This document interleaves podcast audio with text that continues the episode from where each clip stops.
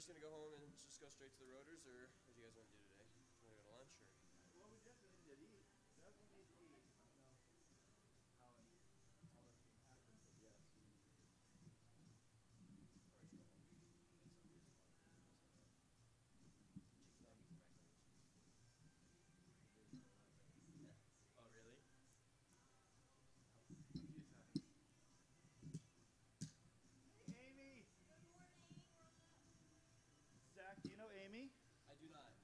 you do know you do know part of her. Part of do you remember Hannah Schmidt? Hannah, and that's Hannah's mom.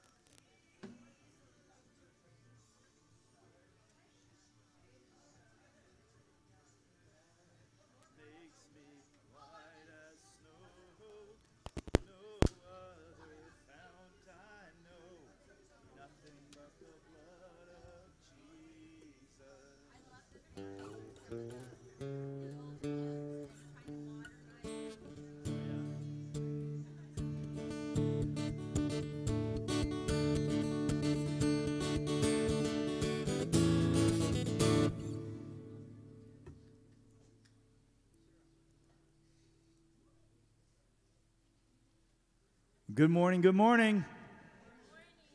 Come on in. We'll grab your snack and coffee and let's grab a seat so we can stand. Amen. Hey, good morning to everyone who's online. It's good that you're tuning in. If you've never tuned in before, you're wondering why we start so late. We pretty much start at 9:15 for now or 9:40 or 9 9:45. 9 9:45. It's a little late this morning, but Hey, um, it's good to be together this morning. And it was cold this morning, so we're going to have to sing louder and clap and things so we stay warm. All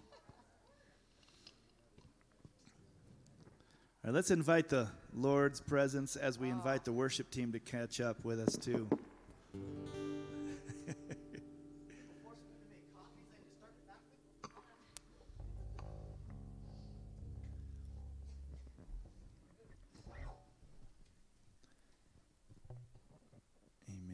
Next week, I'm going to give this. Uh, it's my birthday this week, and a few of you already said happy birthday. But for my birthday, I always give the church an extra hour of sleep. so next week, next week, you can I'll sleep in one extra hour, and you can thank me then if you want. but uh, yeah, so so uh, remember, time change is next week. Um, it, it is nice in the fall because you get an extra hour. In spring, it's kind of a bummer. I take my hour back from you. Um, it is always fun on a on a Sunday morning. You can always tell the people who forgot to do their clock on that day because they walk in, you know, 45 minutes. No one's ever an hour early, but 45 minutes early, and uh, we're usually practicing. And I'll say, "Did you forget about the time change?" And you know, they usually go to breakfast and never come back. Let's pray as we open the service and worship the Lord. God, we thank you for our opportunity and time to be here this morning. God, we're here because you've called us and you're calling us. You're calling us into a deeper relationship with you. You called us out of our sin, out of darkness. You're calling us to a new light, a new life, a new hope, God. And um, Father, I am so thankful that you've awakened my spirit, that, that uh, you've made me alive in you. Lord Jesus, I just ask that you would come this morning. Let your presence be known and felt and experienced this morning for all of us. God, that as we would sing songs, it'd be more than just songs, but it would be a time of reflection and a time of uh, talking to you and spending time with you. Bless this time in worship, Father for those uh, still coming this morning and going to whatever church that they're going to that is preaching the gospel this morning. You pray that they would find you, they would find a message that encourages and challenges and draws us closer to you. Bless every pastor and preacher and speaker this morning. God, let them be anointed to bring forth truth, Lord.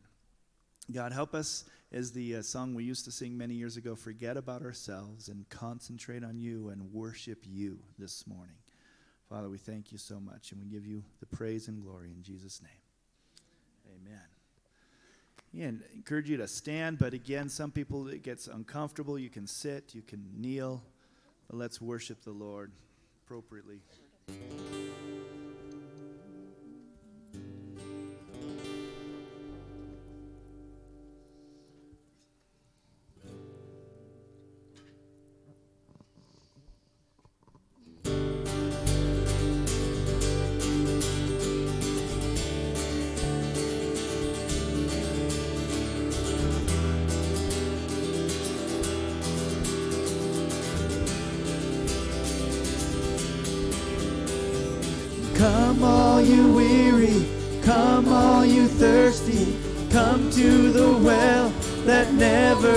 Dry. Drink of the water, come and thirst no more. Come all you sinners, come find his mercy. Come to the table, he will satisfy. Taste of his goodness, find what you're looking for. For God so loved he gave us his one and only Son to save us. Whoever believes in him will live forever.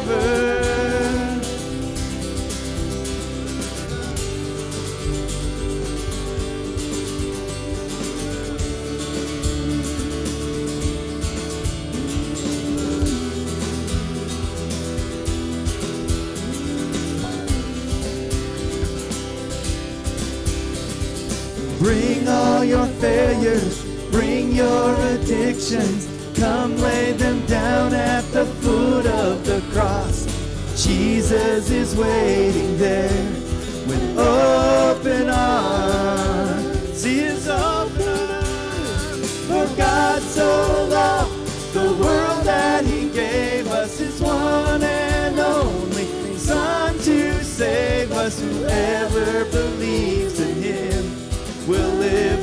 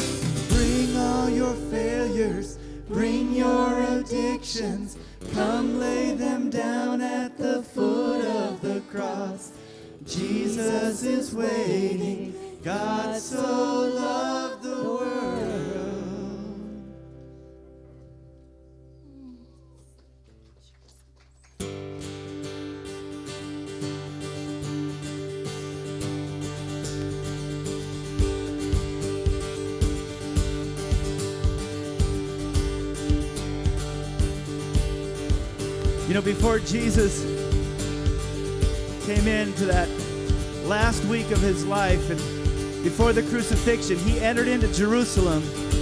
And all the people threw their coats and the palm leaves down and they began to sing this word Hosanna, Hoshiana, save us. That's what we're going to sing this morning as we sing out to him. God, save us. Save us from sin. Save us from this world. Save us from ourselves. We lift your name up today, God, we lift you up. Praises rising, eyes are turning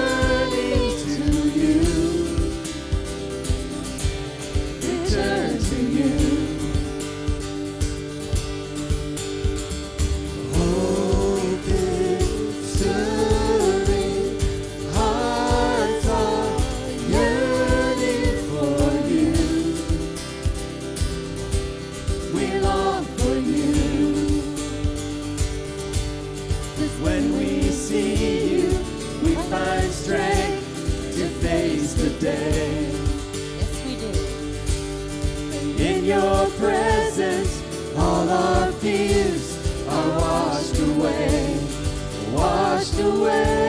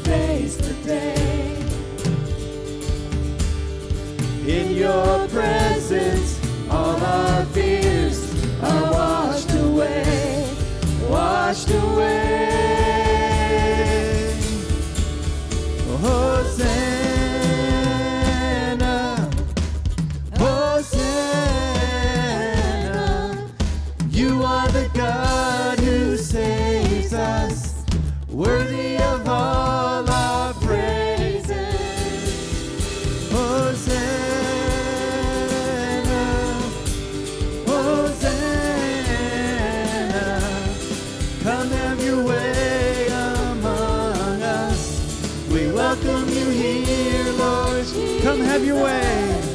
Come have your way among us. We welcome you here, Lord Jesus. Oh,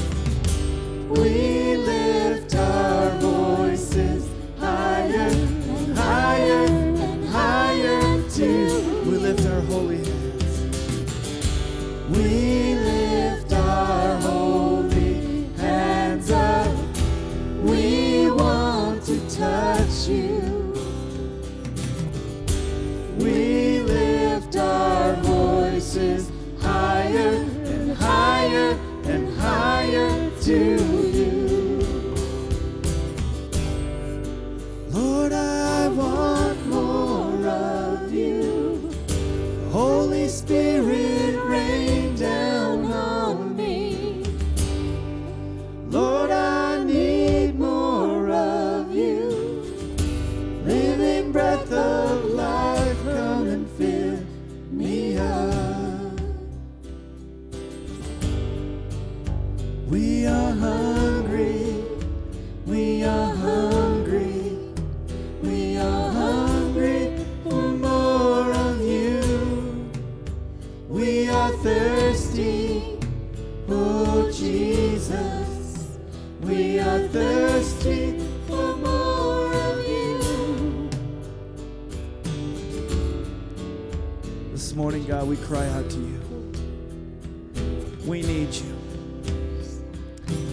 hungry for a real move of the Holy Spirit, God, in our lives. God, we're hungry for something real and something new.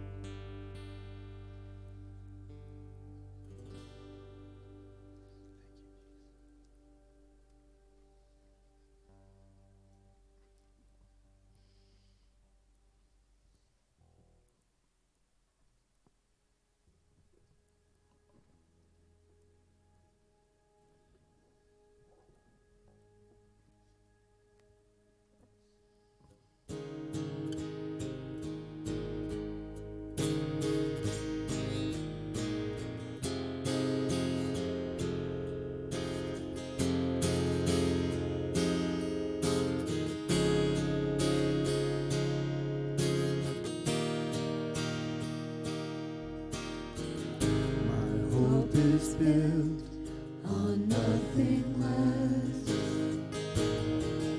than Jesus' blood and righteousness. I dare not trust the sweetest frame, but wholly trust in Jesus.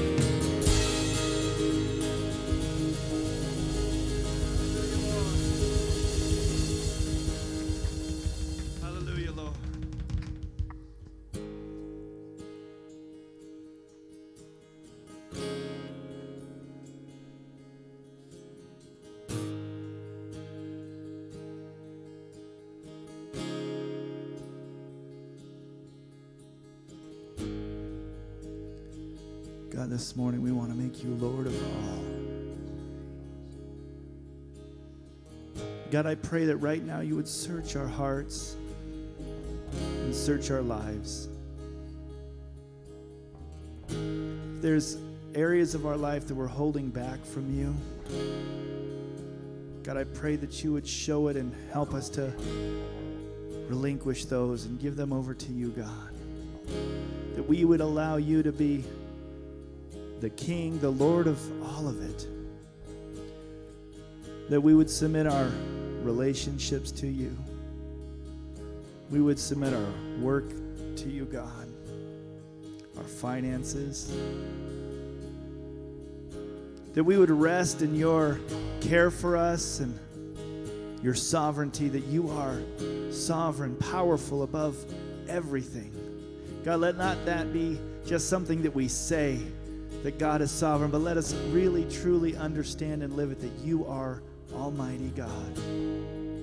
But you're good. And we can trust you.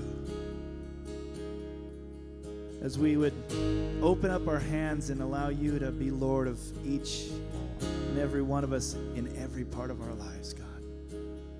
The things that we're holding on to, trying to control, we release this morning to you. God, even those things, those personality traits, those things that we're using and masking and afraid to just relinquish. Because maybe people would judge us. Because we don't know what we would do if we didn't do those things. God, help us right now to just give it to you.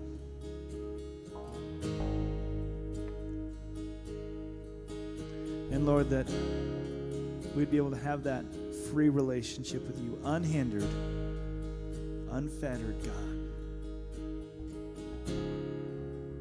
Come. Right now, Lord Jesus. Pour out your spirit. Draw us to your presence, Lord.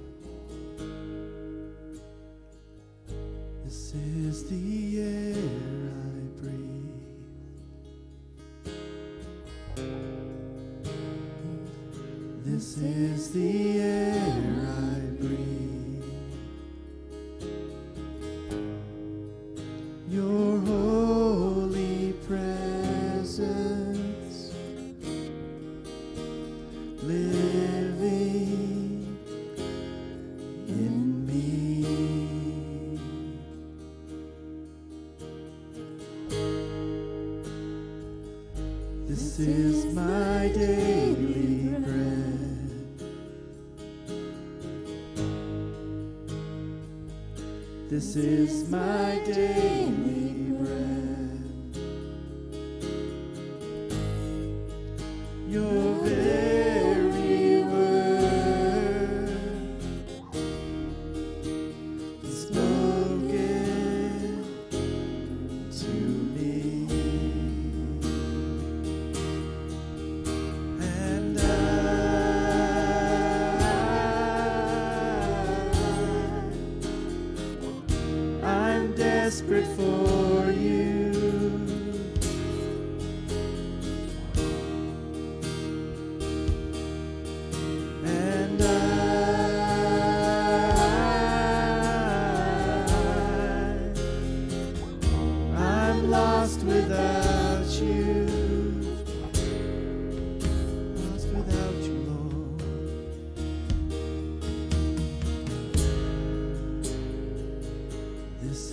the air I breathe. This is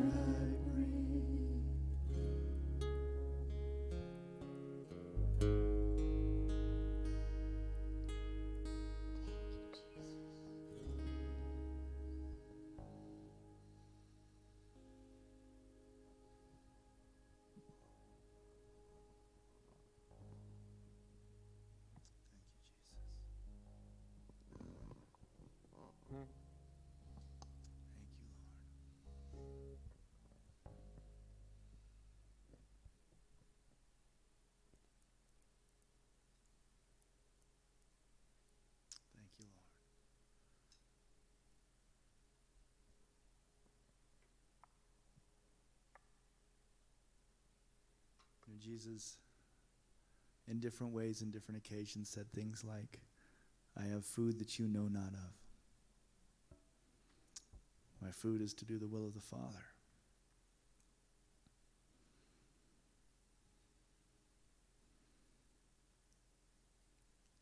Help us, Lord, to grow into the place that we really do understand and receive strength, nourishment from your presence more than anything else we can think of. That we need you.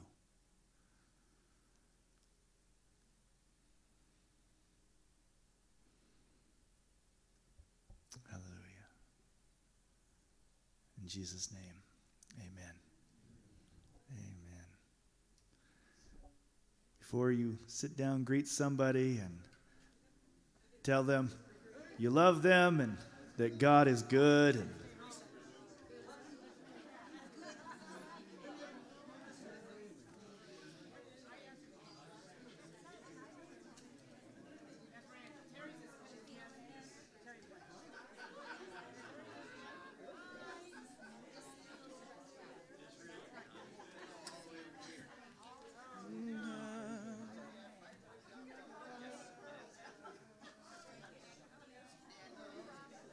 I'm desperate for you.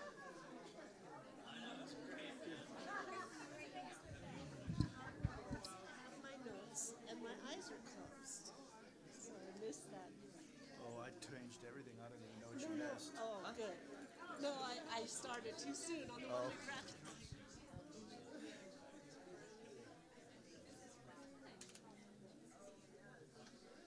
Should we just move all of these over there? Or that way further. That's fine. Oh, thank you, son. Huh? Got any announcements?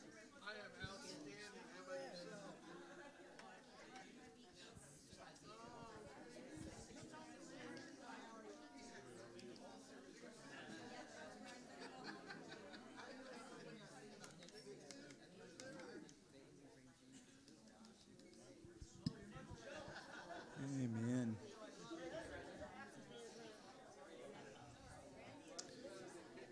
Amen.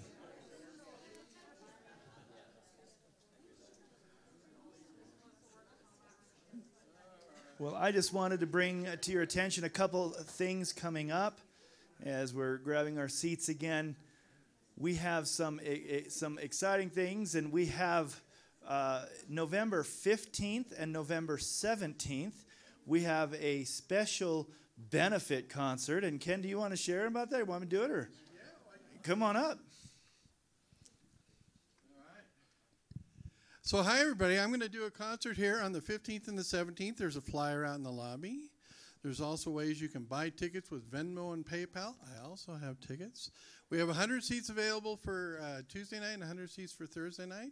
And we're kind of uh, promoting this as a night of music, fun, fellowship, inspiration, and joyous noise. So I hope you all come join us and, and spread the word around if you would. All right? We'll see you then. Awesome. So that's November 15th, 17th. Make sure you get, get the word out. We want to fill the place. It's going to be good. All the proceeds from this go to the uh, benefit the youth group. So, um, so that's going to be awesome. Um, next Saturday is uh, the last day. If you if you've got some good clothes to bring, make sure you do that before Saturday, and so we can um, get that offloaded and, and donated to uh, the source that we're donating things. We're we're not necessarily looking for more, but if you got something you really want to place, you can do that. But also, there's local places too. You know, the Dove's thrift store, things like that really help the local community. So um, it's a place. Otherwise, save it until next um, August and then bring it to the church, and then we'll sell it here. So you know, it's a long way away. Um, and then, in addition, the Operation Christmas Child is happening. It's um, I don't have the the final date. It's it's coming up in early November, I believe, is the last date to bring those boxes in. So in the foyer back there, um, our our shoe boxes, if you want one, you can just uh, you fold it up and it, it you don't have to wrap it, you don't have to do anything. It just turns into a shoe box. And the instructions are on that. You can also go to Operation Christmas Child online to get the things that you can and can pack and shouldn't pack. Um, you know, there's no war toys. There's no liquids. And and you know we used to you know we used to put like you know rubber knives and things like it was a lot of fun. That's what I used to play with. But you know we don't, the, the children that are receiving these, some of them are growing up in war torn areas. Those aren't appropriate toys. So please take a look at what you should and shouldn't bring. Uh, pack, but but do that. There's also I want to encourage you. A lot of you um, adopted a child for compassion. Um, if you did that and you want to bypass the box or do both, um, give a Christmas gift to, a compa- to your compassion child. And I believe the deadline is the 31st to do that. So if you've got a compassion child that you support on a monthly basis, you could give a special gift to your child too online. I just want to bring that out. Um, is there any other announcements? Anything we were? Yes, prayer. Yes, and a question. Okay. New members class. Thank you. Thank you. That's a big one. If you're interested in finding out about the Journey Church, not necessarily becoming a member, I, I, I, we should have clarified that. Um, we're going to do a three three weeks, Wednesday starting the 9th, the 16th, and the 23rd, the Wednesday before Thanksgiving. And this is um, it's what's our, called as the 101. It's you get to come and dis- listen to what the Journey Church believes, as you've already been hearing the teachings. And then at the end of that class, it's the kind of the opportunity to, to say, you know, I, I like where this church is going. I, I want to be um, more than just an attender. I want to be part of the family, part of the, the body of Christ at uh, the Journey Church. So if you're interested, you can come. Um, we'll provide coffee, snacks, things like that. And uh, Wednesday the 9th, 16th, 23rd, and uh, that's the 101 class. And then, Charmaine, there was something else. Was that it? Yes. Yeah, and, and then in, so in, in the pockets um, in front of you are, are uh, visitor cards as well as um, prayer requests and praise reports. So, you know, they've, they've been there forever. And, and we must not have done a good job because they've been there for 15 years. And, and a few people came up and says, you don't have any prayer request cards in this church. And I'm like, they're there. So now you know. They're right in front. But also, on the back is a praise report. Write those too. Did God do something this week? Um, even if you didn't put the prayer request in that we prayed for, just anything that God has done in your life, we love to rejoice with that. That goes out to our prayer people, and that goes into the, the next uh, um, an, announcement. We are um, going to be coming up with new prayer times at different loca- times, but one of the ones we're going to start again is pre service prayer. So there's a couple things in that. Um, it's going to go from 8:45 to 9:10 every Sunday. It's going to be held in the nursery. And, um, and so, but what we're looking for is, is a few different people, maybe four, who would say, I'll lead that once a week. And by leading it, all you do is tell, shh, we're praying. That's pretty much all you have to do. And then at 8:45, you start praying. You don't have to tell everyone what we're praying about. It's just a time of prayer. And, and so your job is to show up, open the door, and start praying at 8:45. When people come in chit-chatting, you go, shh, we're praying. I think most of you could do that. That's it. And then you're going to pray. So that's going to be happening every Sunday, um, 8:45 to 9:10. The reason we're sh- doing it early enough is so that at, at when you're done with praying, you can come out and visit and and and you fellowship because that's what we're also part of, is the community of of Christ. I gave an announcement about the time change already, but here's what I'm going to say in that because we are changing the time next week, everybody's going to feel like they're up an hour early we are going to start the service at 9:30. wow, right? I, now I've said it. That means worship team, you're ready here to sing at 8 a.m. Uh, we are singing at 8. We're practicing. We are done so we can start the service at 9:30. That's a step of faith. So, but it's a, I thought it's a great week to start that because you'll all kind of be up at home, kind of going, what do I do? I got an extra hour. Well, still, you know, you, you know, come at 9, 9, you know, come at 8.45 for prayer, and we'll start service at 9.30, and then we'll be out at 11 for sure, and we'll beat the Baptists to the barbecue. Anyways, that's it. Um, we're to receive our, our tithes and offerings here, and, and um, you know, it's just simple. The, the Bible says to bring the, the first 10% of, of what God has blessed you with and, and just bring it to Him. It, it didn't say give it to Him. It says bring it. The reason the Bible doesn't say give it to him is because it's already his. And so all you're doing is just bringing what's his. He's blessed you with everything you have, and he says that the first ten is mine. So, so you know that's between you and the Lord. Um, but uh, we're going to pray for the offering as the the guys come, and um, let's do that. Heavenly Father, we thank you. You have blessed us, Lord, and uh, giving is a step of faith. So we pray that you would increase our faith as we give. Lord, and, and I pray that as we do, you'd expand uh, the kingdom of God in this place. God, in right here at the Journey Church, expand the kingdom of God in Big Bear, that people would come to know you in a greater way. Lord, the kingdom of God, let it grow, let it increase, let it let it be established in this state of California, which is like a state of chaos to me. Lord, let it be established here. Let the kingdom of God be established in this nation. Let it, the kingdom of God be established throughout the world.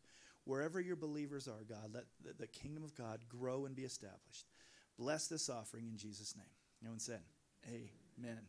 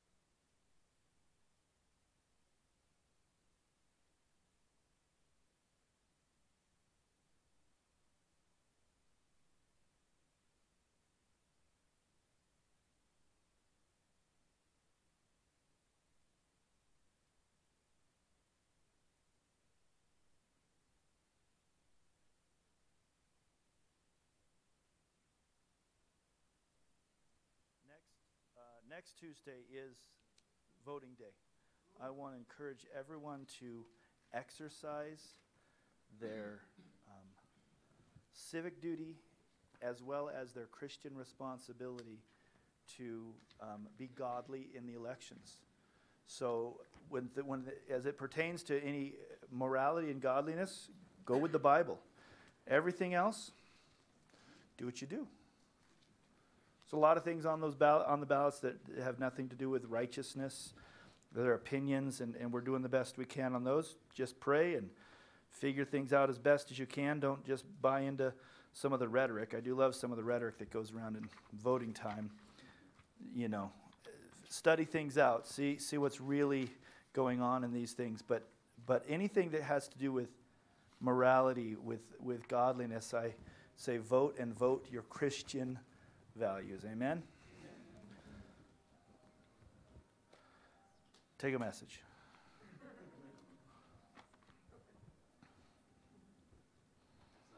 I know. I still am a little gun shy from that time that I kept hearing my voice echo back to me a few months ago. And I'm like, somebody in here is listening to the live stream on their phone, and if you could turn it off, it's really distracting me. Then I found out it was me. It, was, it was pretty fun. It was pretty fun. Hey, we are continuing our march through the book of First Corinthians. If, uh, if you're on Facebook, you got the message. Hopefully, um, if you're on Facebook, please join the, the Journey Church group page as well as like the Journey Church page. Both of those are they're two different things. Um, we do post updates there a lot. Um, and, and that's one of the ways we use to communicate because so many people are on Facebook. And um, so if you are, then you might have gotten seen the message this week that said, read 1 Corinthians chapter 6. Uh, we want to be reading the scriptures ahead of where we're at, um, going through it. I'd en- encourage you to take notes as you're reading, write down questions that you have, and if we don't cover it on a Sunday morning, bring it up at your life groups. Um, we want to make sure we're, we're growing and learning the Word of God. Uh, don't take my word for it. You don't, don't ever just take my word for anything. Make sure what I say is biblical. And uh, so we want to be doing that. We're going to we're gonna cover 1 through uh, um, 11, basically. Actually, no, we're gonna, I, I'm like, that's too, too far. We're only going to go 1 through 8. Uh, I'm going to dip into 9 through 11 just a tiny bit. We're going to hit chapter 6, 1 through 8. Mick, will you just pray for us this morning?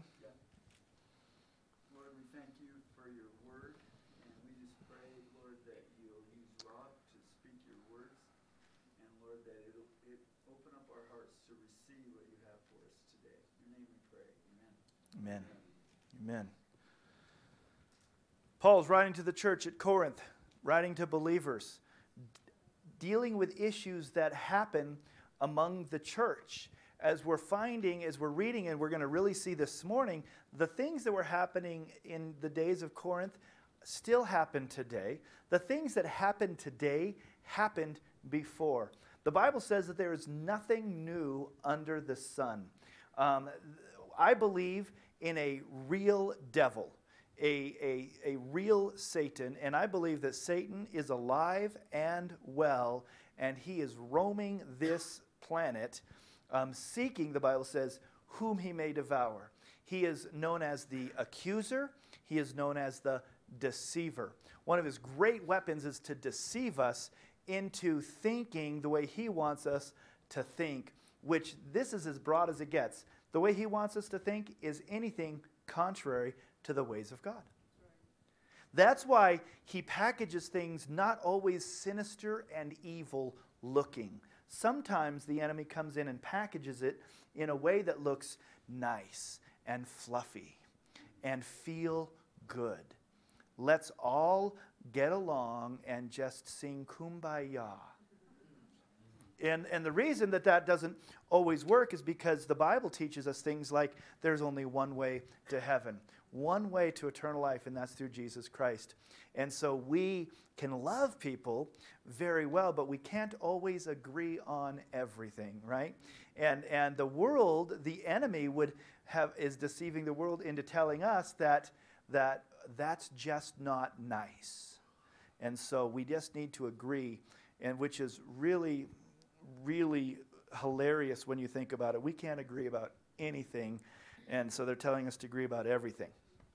Anyway, so um, the, the enemy i- i- i- w- gets involved in us still to this day, and he influences us. Now, uh, we're not going to talk, spend a lot of time talking about the devil this morning, but some people do. When it comes to the devil, they ask, well, can a Christian uh, um, be possessed? Or another way to, to ask that is, can a Christian have a demon? Well, scripturally, no, you cannot be possessed if you are a Christian. You can't have uh, the spirit of the world, the spirit of the enemy living inside of you, absolutely controlling you. And if you, some of you go, what do you mean possession?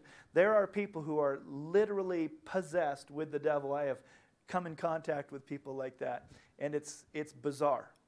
Um, but, but the other side, I want to say, uh, Pastor John Dunn used to say it this way, and, and I liked what he, I love the way he said it. He says, people would say, well, can a Christian have a demon? And, and his response was, a Christian can have anything they want.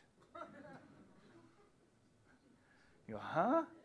You go, yeah, you know, if, if you wanna if you wanna dance with a demon, you can dance with a demon. If you want to allow your life to be uh, to be um, boy, I just lost the word to be um, moved along or uh, manipulated by a, a demon. Um, you know, you can you can do that, and that's simply by kind of giving in. You still can't be possessed, but you can sure look like you are because you just agree with everything the enemy tells you all the time. So if you want to live like that as a Christian, you can, and you will be influenced. That was the other word I was looking for. What tough word, huh? Influenced. I couldn't think of that word.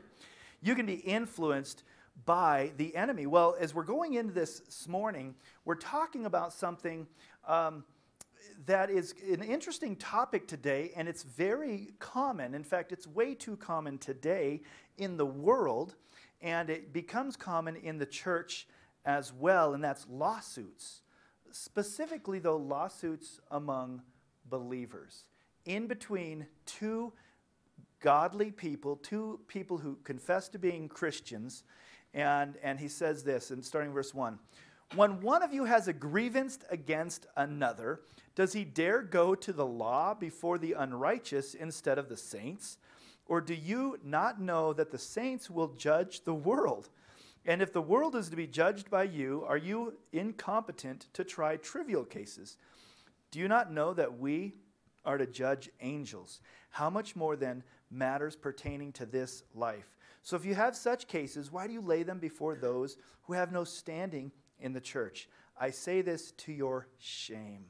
Can it be that there is no one among you wise enough to settle a dispute among the brothers? But brother goes to law against brother, and that before unbelievers.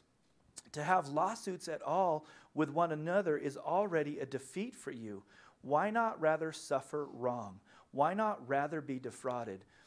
But you yourselves wrong and defraud even your own brothers.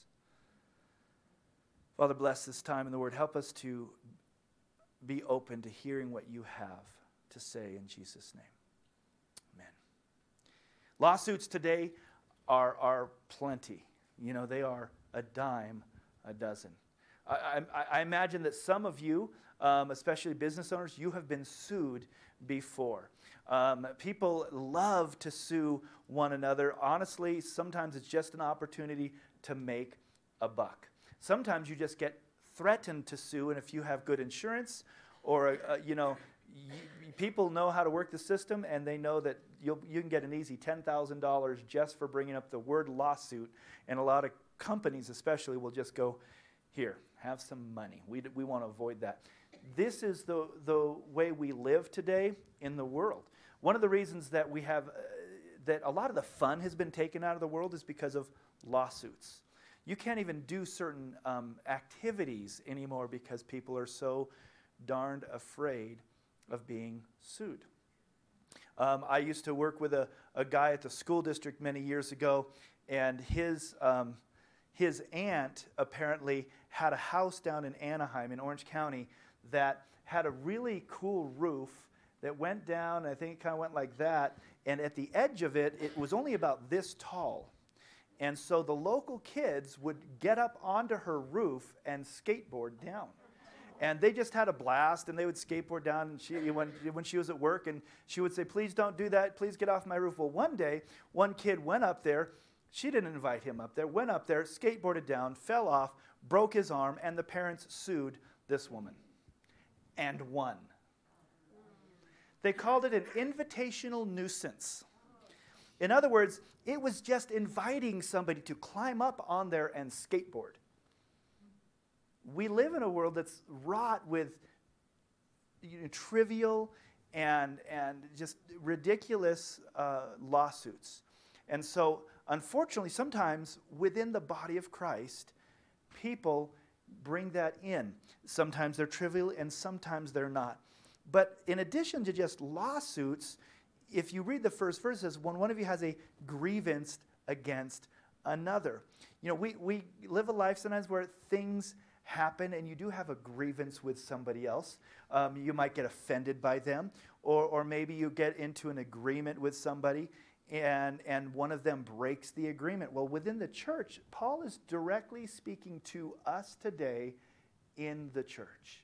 So I want to cover this today, and, and it's a little tough because there is nothing wrong necessarily with needing, a, a, when a company needs to, um, you know, protect their rights or whatever. Sometimes companies do that. We're talking about individuals who are Christian within the church. And it says, when you have a grievance against somebody, does he dare go to law before the unrighteous instead of the saints? What he's trying to help us to understand is that within the church, we should first try to settle things with each other. The Bible says if you have aught with somebody, first go to them. The very first thing is you just go directly to them and say, hey, I've got a problem. And, and if, if that, you try to work it out. If that doesn't say it, it says take somebody else with you the next time and go and, and, and try to go with somebody else. Hey, there's a problem. I'm wondering if you can do it. And if, and if that doesn't work, it says that you actually go to the elders of the church. And this is an extension of that. When you have a problem with somebody in the church, let's try to resolve it first one on one. If that doesn't work, let's, let's not, not build up people for your case, but let's bring in some people who might be able to help us resolve this. And finally, if not, we, we want to bring the elder between uh, up, up, to leadership and to spiritual people, to wise people. Sometimes they're not even uh, the leadership. You might just know that there's somebody who's very wise in the church, and you might say, "Hey, can we bring this person in? They're good. You know, they're they're a good mediator. They have wisdom." It says, Why do you go to the law before the unrighteous instead of the saints? The word unrighteous there isn't talking about morally bad morally unrighteous. Because you might go, oh, well, I know this judge, he's a really nice guy. He's, he's very fair, he's, he's not morally bad, but he's not a believer. This is speaking specifically of why do you go to somebody who's not a Christian to help you settle your case between another Christian? And, and, and the point is, we're the body of Christ. We're supposed to be an example to the world of love, of, of unity, of care. We're, we're, we're supposed to be, uh, I, think, I think we should be, in a sense, more mature. We should have things going on in the body of Christ that make us and make the kingdom of God look appetizing instead of like, I would never want to be involved in that. And this is part of the way we do it, is that we would learn how to work within the body and resolve conflict. Who's ever had a conflict with anybody? Raise your hand. Right? I mean, if you, I mean, it's like you, you mean today or yesterday? Because because uh, we probably, you know, it's, it's only 10 o'clock in the morning, but we've probably maybe even already had a conflict today. Conflict is something we have all the time. But what, what Christ is actually calling is like learn how to have conflict and resolve the, the conflict and, and try to get it done within the church and not just try. He, he uses some strong words here. He says, Do you not know that the saints will judge the world? And he's saying, and you go, well, when's that going to happen? I don't understand exactly how end times judgment and all of these things work, but the Bible says that we as Christians will judge, be part of the judging of angels, which I believe is talking about, you know, demonic angels, demonic spirits. He says, we're going to, we're going to be called upon uh, to be judges. And I'm like, I don't even understand that. But we need to understand and, and rise up that we can rely on the Holy Spirit. We can exercise wisdom, and we need to grow in some of these areas in order to do that. It says, If the world is to be judged by you, are you incompetent to try trivial cases? Now, we've talked about Paul's uh, writing sometimes. I like this one. If you've got that, that thing in you, any, you know, the pride, any pride at all in you, and somebody comes up, says, you know, Kenny, are you just incompetent to do that? You know what's going to cause him to do? He's going to do it. He's like, oh, no, I'm not, and I'll show you I'm not. right? Right? There's something in us. You can say, are you just incompetent? Like, no, and I'll show you that I'm not. I think Paul's kind of doing, are you just incompetent? He's kind of pressing on their buttons a little bit, going, no, I can do this. Yeah, exactly. You can do this. I, I use that same thing with my kids sometimes. Are you incompetent to take out the trash? No. Then why didn't you? It's kind of like, oh, right? Because they're kind of stuck at that point. They just admitted that they're not incompetent to do it, which means they just didn't do it. Paul's kind of using some of the same stuff on us. And remember, these people were wise. Remember the whole part of one of the things of Corinth is that they were into wisdom and let's get this new wisdom and new understanding. And he's going, What? Are, aren't you wise? Are you incompetent to make some decisions here? And, and he's kind of pressing on us. And I think it's good because we need to hear that ourselves. We need to hear that. Somebody needs to come up to us at times and say, Are you incompetent to just handle this with, with that person? You, really need a judge to go? And, and it should strike us to go, You know what? I, I'm a big boy. I, I, can, I can deal with this issue. In fact, I, probably should go to them myself. Uh, yeah, that sounds like a really good idea. It's like we do it with our kids, don't we? Good parents, when they have kids that are fighting each other, they don't, hopefully, you didn't always just go in and spank one of the kids every time they said, He hit me. Because if you did that, I'll guarantee you that kid was manipulating you. He was just manipulating you. If you always just spank somebody because they said it, I've, I would love watching kids. Yeah, no, no. I'm like, no, no, no, no. You go handle it. Right? Didn't you do that with your kids? You need to work this out. Go into your room, work this out. Paul is telling us, and we need to hear it go to your room and work it out. Deal with this. Here, here's some things that Christians do.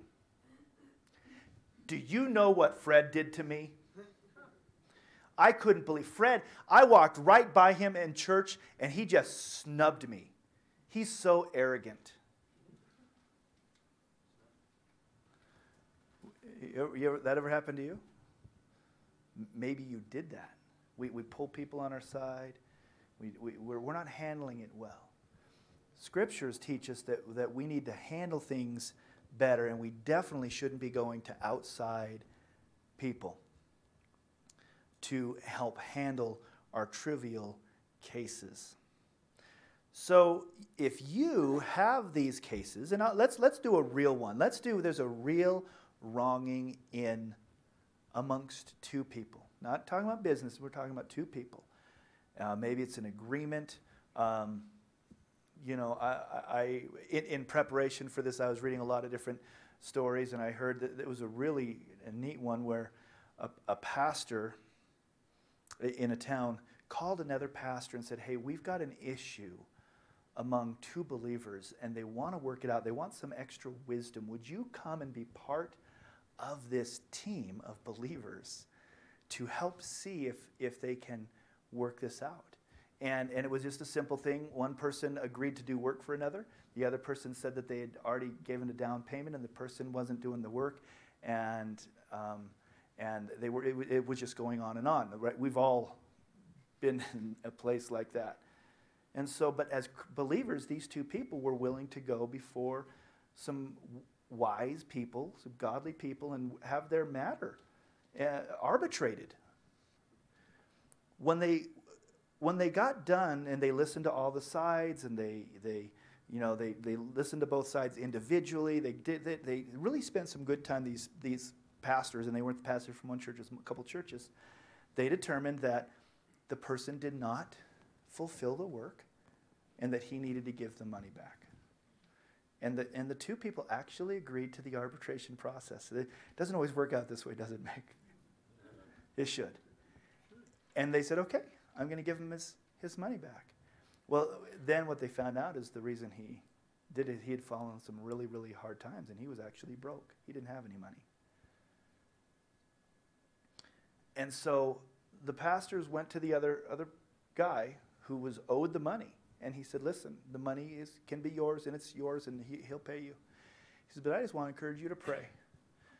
Because you, you won and you were vindicated. You, you were right. But I want you to pray about what the Lord would have you do. And so he did, and he forgave the debt. And everybody won. Everybody won because God was involved. This is what should be happening within the church. So if you've got an issue that comes up, let's try to deal with it in this way where we'll go to one another. Let's not bring in outside forces. Let's not get people on our side. And, and if we need to, let's, let's go to some wise people. Um, it says um, in verse 5 I say this to your shame. Another version says, Shame on you. I, I say this to your shame. Say this to your shame. Can it be that there is no one among you wise enough to settle a dispute between the brothers? Again, Paul's throwing in that thing. You guys, you guys say you're wise. There's nobody who's, who's got wisdom. Um, this, this goes back a little, it can go back to a, a few weeks ago when I was talking about when you are looking for the right answer, you tend to go to certain people. Sometimes when you're looking for advice, but you have a leaning of what you want the answer to be, you go to somebody who thinks you think is going to give you that, that good advice. Sometimes we don't want to go within the church because we're kind of afraid of the answer that's going to come. So we want to go outside of the church. But let's, let's stick within wisdom, and I want to talk about, about the other side of this in a minute. Can it be that there's no one among you wise enough to settle a dispute between the brothers, but brother goes to law against brother, and that before unbelievers? To have lawsuits at all with one another is already a defeat for you.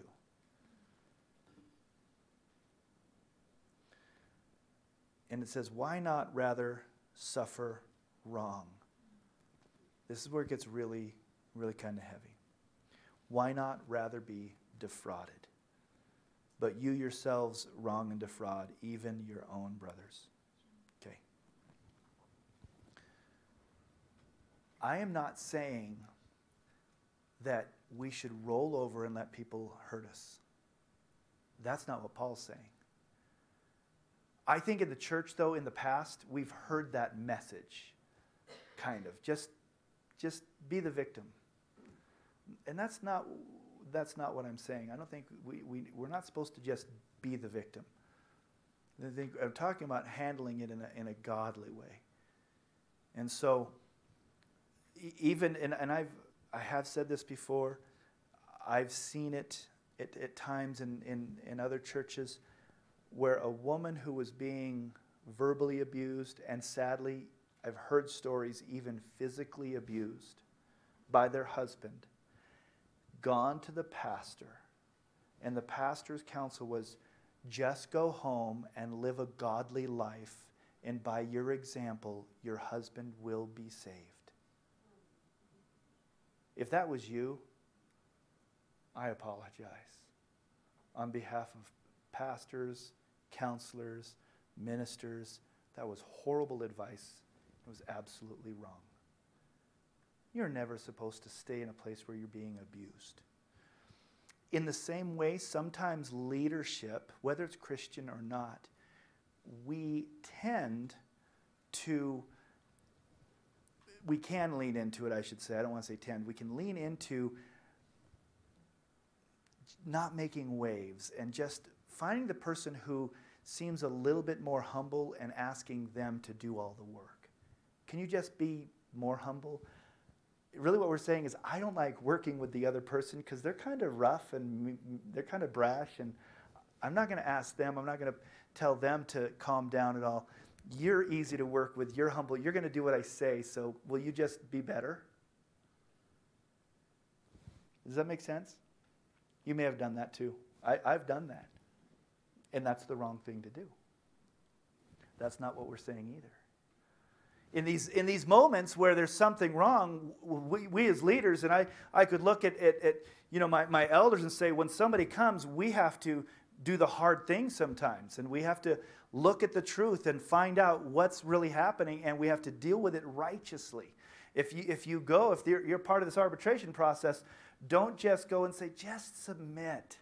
Let's look for the truth. And sometimes we're going to have to rebuke somebody and stand against somebody's behavior. That's an okay thing to do. Isn't that what we want in the world? Sometimes you want, say, I, am not calling anyone a bully. And by the way, this isn't happening anywhere in the church right now. So, you know, I don't know of any situations. But sometimes the bully needs, needs to get called on the carpet. And as leaders, that's what we need to do, if that's what it takes.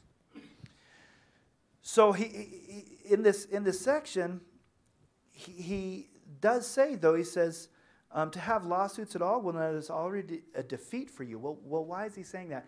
Because as an example to the world, when you can't get along as the body of Christ, it, it's not attractive to the world.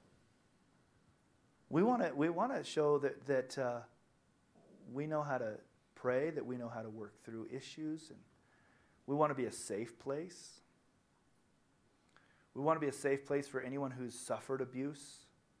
We want to be a safe place for people who, who have been wronged. We want to be a place that we, we challenge people to live up to the standards of the gospel of Jesus Christ. Again, remember, Paul is talking to Christians, not talking to unsaved people. So this morning I'm talking to us as believers that we have this mandate to, to do it well. And if, if we've allowed this thing to get so out of control that we're having to go to a, a court, we've already lost. Now, Paul takes the next step, and, and, and this is a tough one. He says, Why not rather be defrauded? Well, that sounds like just be the victim. And, and I want to talk a little bit about this as we're kind of getting kind of closing up. What he's really saying is for the sake of the kingdom, for the sake of the kingdom. I heard one person say, take one for the team. Take one for the team. But for the sake of the kingdom, do you want to demand your rights? See, we're about, with this country, in the United States, we're about truth, law, and rights. And we're, we're moving away from that. It's one of the reasons we're having a hard time living in this country lately. Some of you are like, man, I don't recognize this. We're walking away from truth, from law, from order, and, and, and even from, from rights. We're giving certain people rights and taking rights away from other people. You have the right to protest and burn down buildings. You don't have the right to protect yourself from people who want to burn down your building. Okay? Well, a lot of other countries, they don't really have any rights. So this is like, eh, this is just, life is kind of crazy. We come from a place, a background where law and truth and rights, and that was part of things. And because of that, sometimes we can stand up and say, But it's my right. You wronged me, and I need, and I need to be compensated. I need to hear that. And I think what, the, what, what Paul is saying is like, do you really need to demand your rights here? There's times in life that you might be right. I, this happens to me. Yeah, I, I'm right, but I don't necessarily have to tell everyone that I'm right. And I just need to go, okay, I'm going to swallow my pride and not tell you I told you so. We call that the I told you so. You want to have a problem with that one? You want to have a, a husband or a wife who, who likes to use that one on you? Don't raise your hand.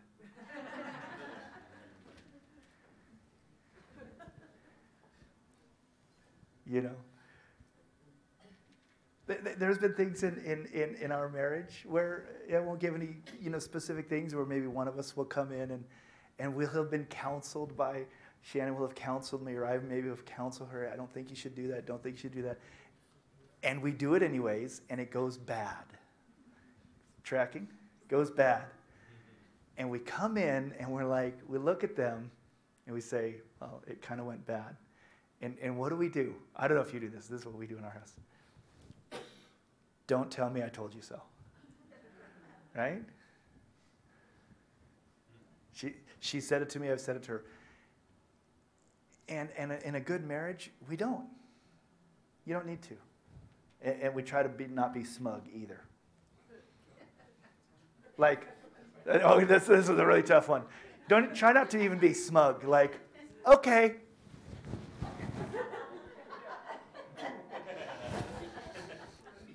You're, in the body, we need, as Christians, sometimes we need to determine whether or not we need to just say, you know, for the sake of the kingdom, I'm okay. Maybe it's like this. Remember years ago, I got a ticket when I wasn't doing anything wrong. And I couldn't convince the cop that I wasn't doing what he said I was doing. So I went to traffic school. And at traffic school, the, the teacher there said, What did you what happened? And so I gave my case. And he goes, You should have fought that. He says, You were in the right, and I think you could have won. And I said, I know. But there's been plenty of times that I didn't get caught. And I figure I'm just kind of paying my due now.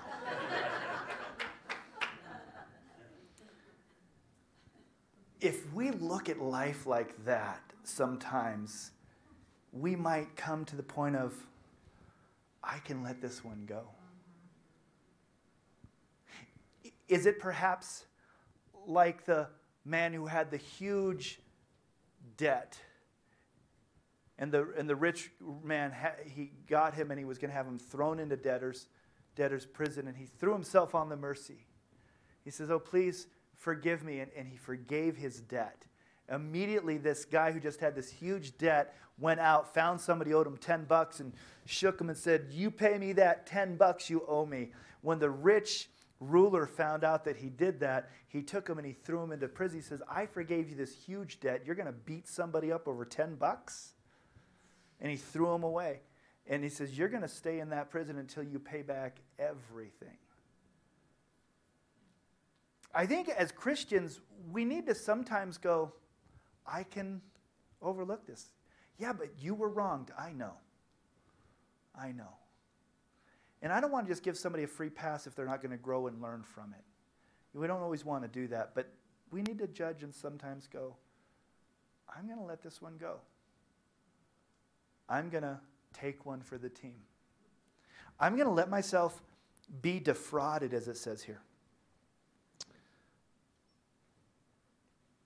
I'm going to suffer wrong.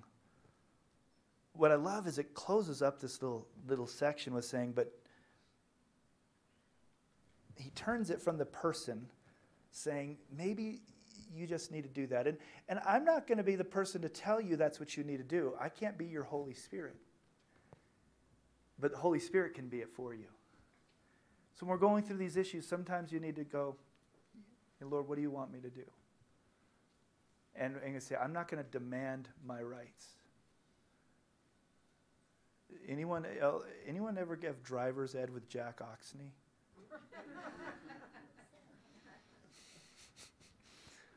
he was my driving driving teacher up here. I loved Jack, and uh, he used to say, "Listen, you have the right of way here. Don't demand it." Remember that? And why? Because just because you have the right of way doesn't mean somebody's not going to plow into you. You know, it's a great where, where where a great one is on that is at Lippy's. Coming up.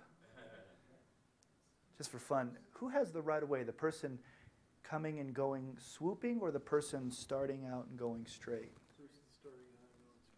Yeah. The person who's doing 40. Oh, yeah. right? When I'm going straight, I look at the cars coming, I can tell if they're slowing down or not. And they're doing 40 or 50. And you know what I can do? Well, I'm going to demand my own way. Or I can go, go ahead. Sometimes wisdom says, sometimes wisdom says, you can have this one. Sometimes the Holy Spirit will tell you. And other times he's going to say, no, stand up because this person needs to learn a lesson. Now I'm talking about driving, unless you've got a tank. In life, sometimes the Holy Spirit actually will say, No, no, no, do not yield, do not humble yourself. I have a plan. I got to stop looking over at Ken. I think he knows I'm just. I got a plan. I know, that's why I'm like, I got to stop that. I've got a plan. I need to humble this person. I need to correct this person. And if you yield and do this one more time, this person isn't going to grow and learn what he needs to learn or she's going to learn. So we need to be led by the Holy Spirit. And there's sometimes you go, no, we're going to go to the leadership. We're, to, we're not going to let this one go. We're going to deal with this because it has to be done. That is righteous. That is an okay thing to do. We need to be led by the Holy Spirit, but never go out of the church to deal with this. And in verse 8, he says, You yourselves wrong and defraud. He's talking, now he changes it not to the, the victim, not to the person who's maybe been wronged. He's looking to the other believers and go, Stop defrauding people. Stop it. And this is where sometimes in the past and even today, when uh, somebody is being hurt by somebody else, that we don't look at that person and say, Stop it. And we need to. Stop. Abuse is wrong. Hurting people is wrong. Defrauding people is wrong. Stealing from people is wrong. All these things, they're wrong, and that should not be the behavior of any Christians. Let's stand up for righteousness. Let's, let's l- learn to live in unity. Let's, when we do have a, a real issue, let's deal with that. Let's work through this and be an example to others. One of the things that happened here, let me close up. One of these things that happened here is the, the judgment seat in the Roman culture was often in the marketplace. It's called the Bema seat. And they would take these cases right to that the judge or the magistrate in the middle of the marketplace, and they would try a court case out in the open.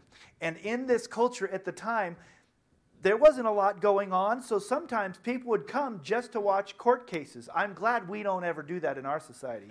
I mean, can you imagine if like somebody put a court case on TV or something and we just sat and watched it day after day? I mean, God, I'm glad that doesn't help happen today. And that was happening then, and so people would come, and so here Christians' lives would be on display. Go, well, he wronged me, and he wronged me, and we're supposed to be lovers of Jesus and humble, and we're supposed to be, and he just proved to we weren't. And sometimes the juries could have hundreds of people on them, hundreds of people, and majority would win. And so there just became this circus. And, and Paul's going, don't do that.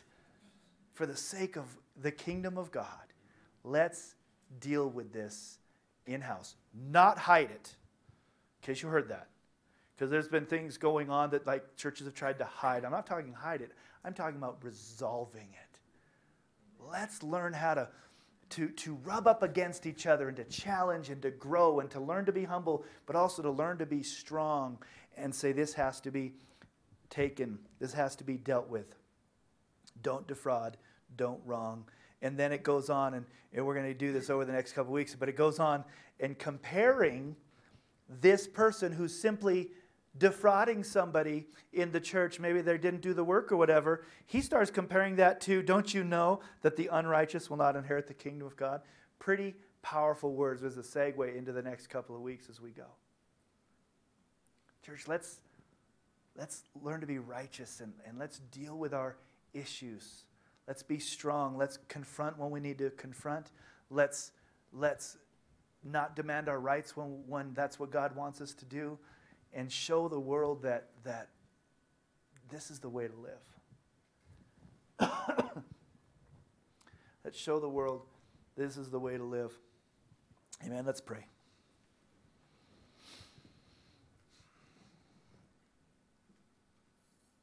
God, sometimes this world is tough. Sometimes within the church, the people that we love show their humanness and they fail. They fail us. Sometimes we fail other people. God, I thank you that your word gives us instructions on how to, to deal with these conflicts.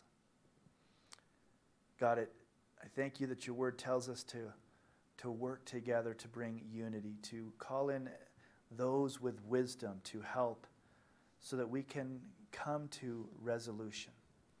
Help us to not be people who just run when there is a conflict, switch churches when there's a conflict, but to go in for the long haul knowing that we're brothers, that we're sisters, we're in this, we're your people, and that ultimately you're desiring us to be an example to the world. God, help us. Lord, I want to pray a special prayer for those who've been wronged in here. Lord, I thank you and I ask you to be their vindicator. God, I, I know that everyone who's been wronged, Lord, you remember everything that's ever happened, and you hate when one of your children is, is wronged, abused, hurt. Your word says that vengeance is yours and you will repay. And so, Lord, I pray that those who've been wronged would know that you hear, you see, and you're the judge, and you will vindicate, and you will repay wrong for wrong. God, I ask that for some of us in here that you would strengthen us to stand up against unrighteousness or stand up against when somebody is being unfair. Help us to challenge in love and bring about unity. God, I thank you for this church that you just got a, a you've blessed us with an amazing group of people who, by and large, we just love one another. Lord, but we know that the time will come when there'll be some grievances. Help us walk through those and grow from them. Bless us today with your presence, the spirit of wisdom and a spirit of peace in Jesus' name. Amen. Amen. Amen. Hey, you guys have a, an amazing weekend. Don't forget time change.